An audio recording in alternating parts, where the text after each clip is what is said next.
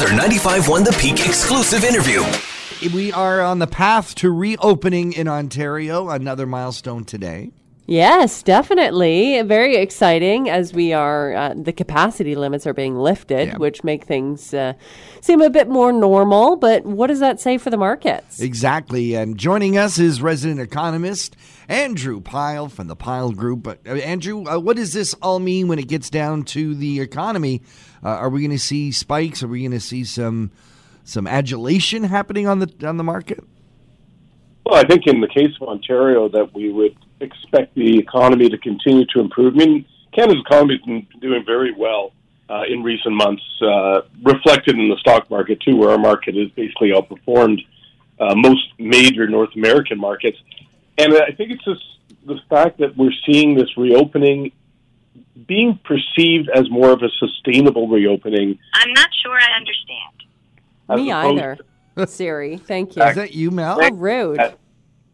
Yeah, and it's like it's one of those things where this is going to be sustained. I think people believe right now. Again, you know, we never want to get too overconfident because we could see a setback. China is going through another wave of the Delta variant uh, as we speak. So, but I do think this is going to help the economy. I think retailers are are breathing a sigh of relief. I think you're going to see a more sustained consumption-led and services consumption-led recovery as we go into next year.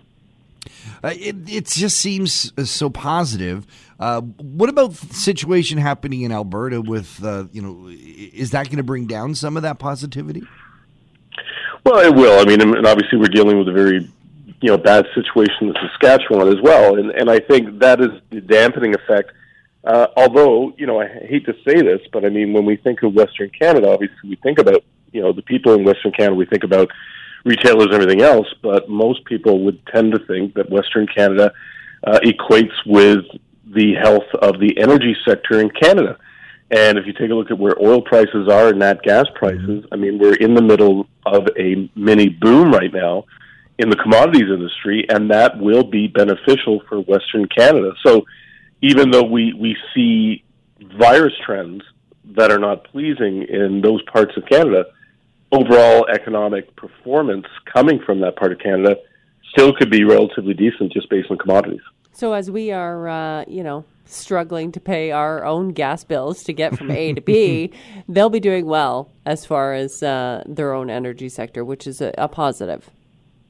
It's a positive. Think back to the beginning of the pandemic when oil prices basically were down to twenty dollars a barrel, and you know, again, the whole country now was feeling the pains of an orchestrated economic shutdown. But then we would look at parts of Canada, like Western Canada, and say, on top of that, we also have this implosion in commodity prices. So the fact that we've got commodities roaring back, and you know, even on lumber, I mean, there's there's talks out of the states. Uh, you know, home builders are pushing the Biden administration to release the tariffs or lighten up on the tariffs on Canadian softwood lumber. I mean, imagine that what that would do for the forestry industry in Canada and lumber producers. So there's a lot of positives I believe they're kind of pointing to Canada, all coming from various directions, including what we're seeing in Ontario in terms of this continued reopening.